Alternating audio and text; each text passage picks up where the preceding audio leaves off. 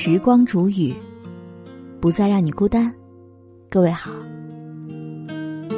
今天我要和你分享到的这篇文章题目叫做《做事拎得清的人才相处舒服》。本篇文章作者是卢叔，以下的时间分享给你听。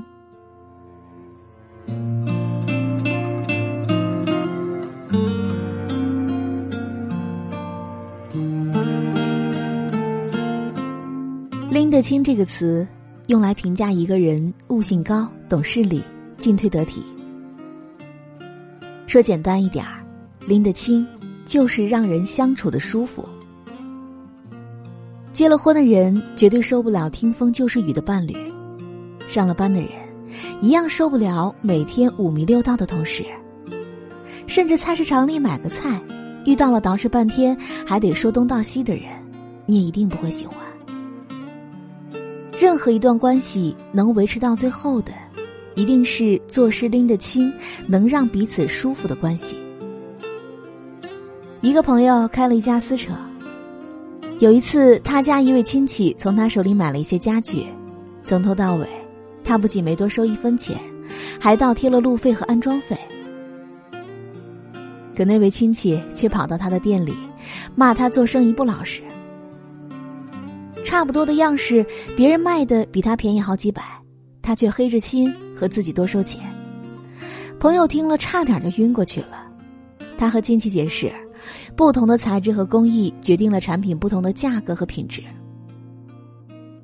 卖给他的产品比别人的好很多，价格贵一点也是理所当然的，自己没有昧着良心挣钱。但是那位亲戚却始终拎不清，继续狗咬吕洞宾。后来听朋友说，他家这位亲戚一向如此。过年家族聚会，这位亲戚每次都会和别人称怪，嫌朋友小气。生意做得大，给他家孩子的红包却很少。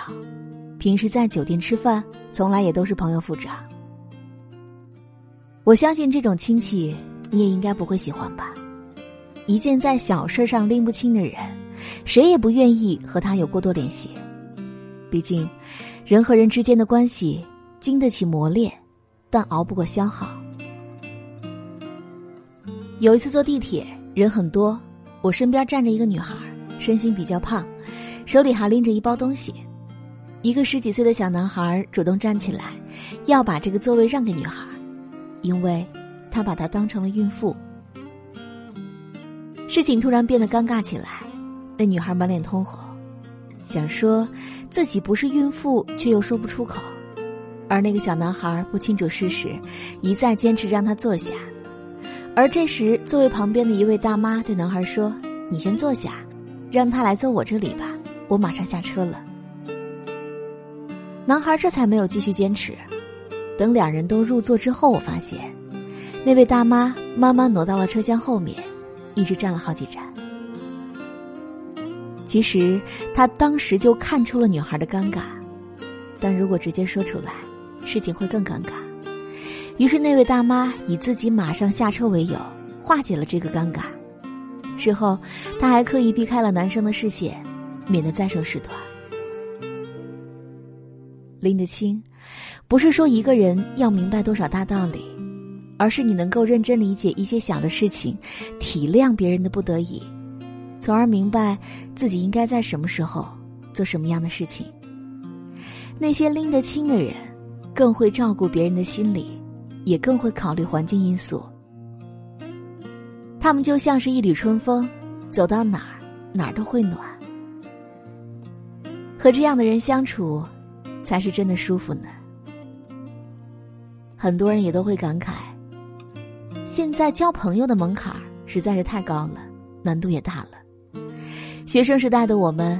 打个篮球，参加一个社团活动，就能够成为无话不谈的朋友。但是现在，就算两个人天天见面，也未必能够获得别人的好感。有的人讲，交朋友要交同一个阶级的，你是什么样的水平，就要在什么样的圈子。还有人讲，交朋友交三观一致的，你的世界观、人生观和别人不同。就不要强行融入别人的感情。其实，可能并不是社交的门槛高了，而是我们更加注重交往的质量了。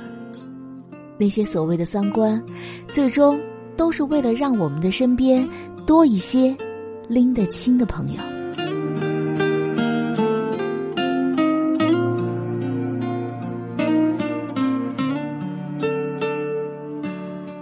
了，我亲爱的耳朵们，今天就和你分享到这里。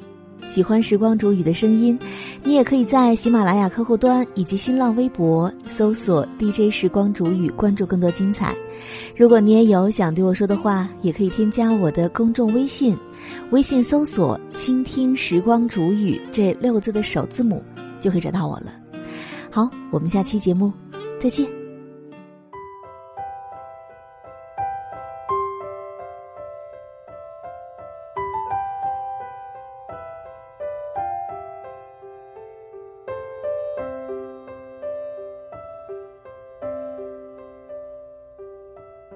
Look at the stars, look how they shine for you, and everything you do. Yeah, they were all yellow.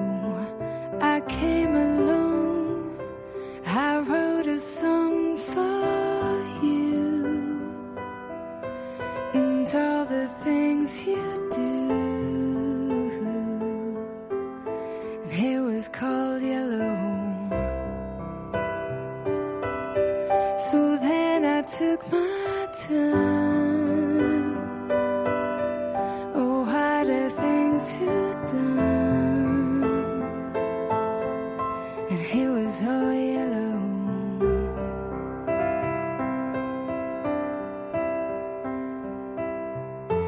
Your whole skin, oh yeah, your skin and bones turning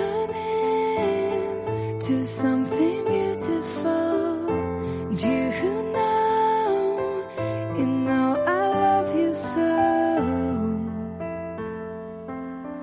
You know I love you so.